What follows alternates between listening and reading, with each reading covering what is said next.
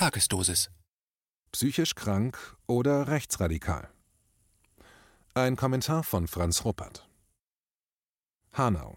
Wieder ein Amoklauf mit anschließendem Suizid des Täters, der zunächst einmal zeigt, dass nicht nur in den USA, sondern auch in Deutschland die Waffenlobby mächtig ist. Jeder, der das Bedürfnis nach einer Waffe hat und schießen will, bekommt schließlich auch einen Waffenschein. Ohne Waffe hätte Tobias R. seine Taten nicht so einfach verüben können. Was die Motive des Täters anbelangt, wird nun darüber gerätselt, ob dieser psychisch krank oder rechtsradikal sei. Von einem wirklichen Verständnis der menschlichen Psyche sind die Vertreter beider Lager meines Erachtens jedoch meilenweit entfernt. Diejenigen, die meinen, bei Tobias R. handele es sich um einen psychisch kranken Menschen, verweisen auf Symptome wie Verfolgungswahn, Stimmenhören und Realitätsverlust, und schon ist die Diagnose paranoide Schizophrenie gestellt. Woher nun diese Symptome kommen, welchen Ursprung sie in der Biografie dieses Menschen haben, wird nicht weiter aufgeklärt. Es gäbe eben Menschen, die seien grundsätzlich psychisch krank und andere, die von Hause aus psychisch gesund seien. Diese Sichtweise ist nicht nur deshalb so weit verbreitet, weil sie wissenschaftlich gut begründet wäre. Stefan Weinemann hat erst vor kurzem eine fundamentale Kritik psychiatrischen Denkens vorgelegt, die mit der Vorstellung, die Psychiatrie wäre eine wissenschaftlich fundierte Angelegenheit, gründlich aufräumt. Daher verdankt sich die Beliebtheit psychiatrischer Diagnosen meines Erachtens eher dem Umstand, dass sich aufgrund dessen die Mehrheit der Menschen als psychisch gesund bezeichnen darf, da ja nur wenigen seitens der Psychiater eine psychische Krankheit attestiert wird. Auch das Argument rechtsradikal verdankt sich eher einem Schwarz-Weiß-Denken als einer gründlichen Analyse der Psyche solcher Menschen.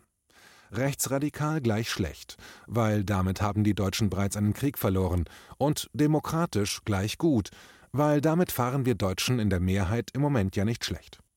Warum jemand solche irren Verschwörungstheorien aufgreift und zu radikalen Gewaltlösungen bereit ist, was das mit seiner Psyche und seiner Lebensgeschichte zu tun hat, wird nicht weiter aufgeklärt. Da dem wohl bekanntesten Amokläufer und Selbstmörder der Neuzeit Adolf Hitler keine psychische Krankheit attestiert wurde, ist er im allgemeinen Bewusstsein eben ein schlechter und böser Mensch gewesen. Dabei könnte die Biografie von Adolf Hitler durchaus Aufschlüsse geben, warum er sich in seinen Judenhass und Rassenwahn hineingesteigert und sich zum größten Führer aller Zeiten hochstilisiert hat.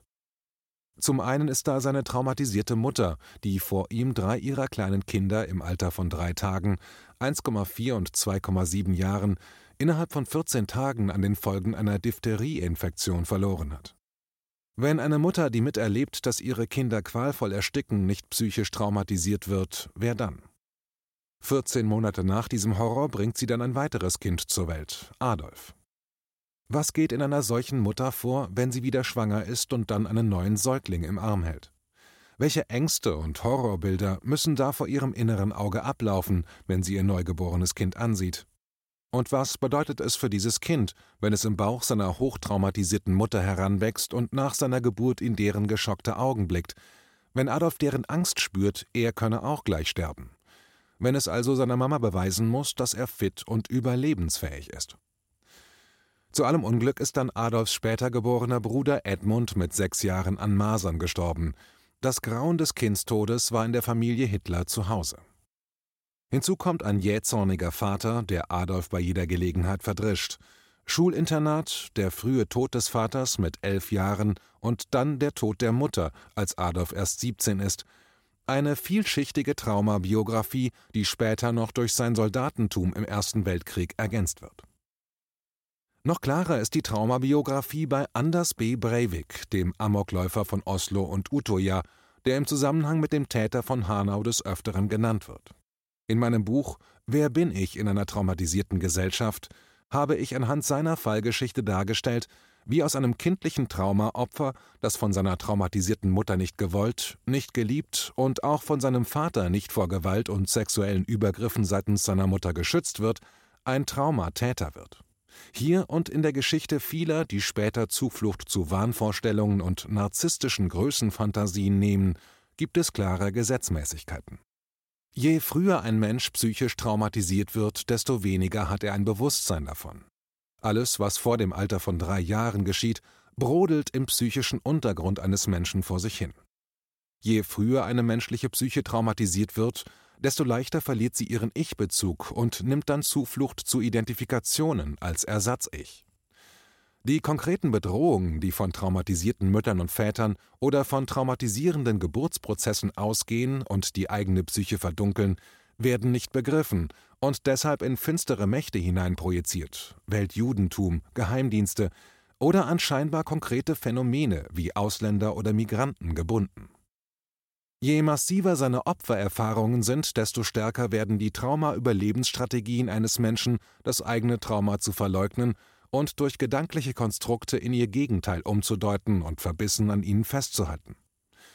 Je massiver jemand zum Traumaopfer gemacht wird, desto größer ist die Tendenz, anderen die Todesängste und den Schmerz zuzufügen, die in einem selbst zwar ins Unbewusste abgespalten werden, aber niemals zur Ruhe kommen. Um also wirklich zu verstehen, warum Tobias R. so gehandelt hat, müsste seine Lebensgeschichte aufgeklärt werden vom Zeitpunkt seiner Zeugung an. Ebenso wäre zu klären, in welchen Traumabiografien seine Mutter und sein Vater steckten bzw. stecken. Dann würde vielleicht auch erklärbar, warum er seine Mutter erschossen hat. Sich auf dieses vertiefte Verständnis der Entwicklung einer menschlichen Psyche einzulassen, würde uns allen helfen, aus unseren primitiven Schwarz-Weiß, Gut-Böse, Gesund-Krank-Schemata herauszufinden. Wir würden erkennen, wie verletzlich wir alle sind und wie leicht unsere Psyche schweren Schaden nehmen kann. Dann wäre auch klar, was gegen Wahn und Hass wirklich hilft. Kinder nicht so früh zu traumatisieren, dass sie den Kontakt zu sich selbst aufgeben und sich dann im Äußeren verlieren, zu lernen, mit seinen statt gegen seine Gefühle zu leben und sich ins abstrakte Denken und in den Aktionismus zu flüchten.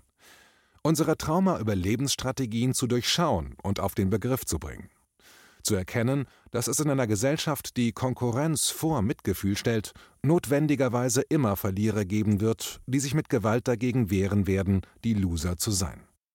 Statt zu einer weiteren Spaltung unserer Gesellschaft zu führen und neue Verrücktheiten dieser Art zu befördern, würde dieses vertiefte Verständnis unserer menschlichen Psyche konstruktive Solidarität und echte Integration bestärken.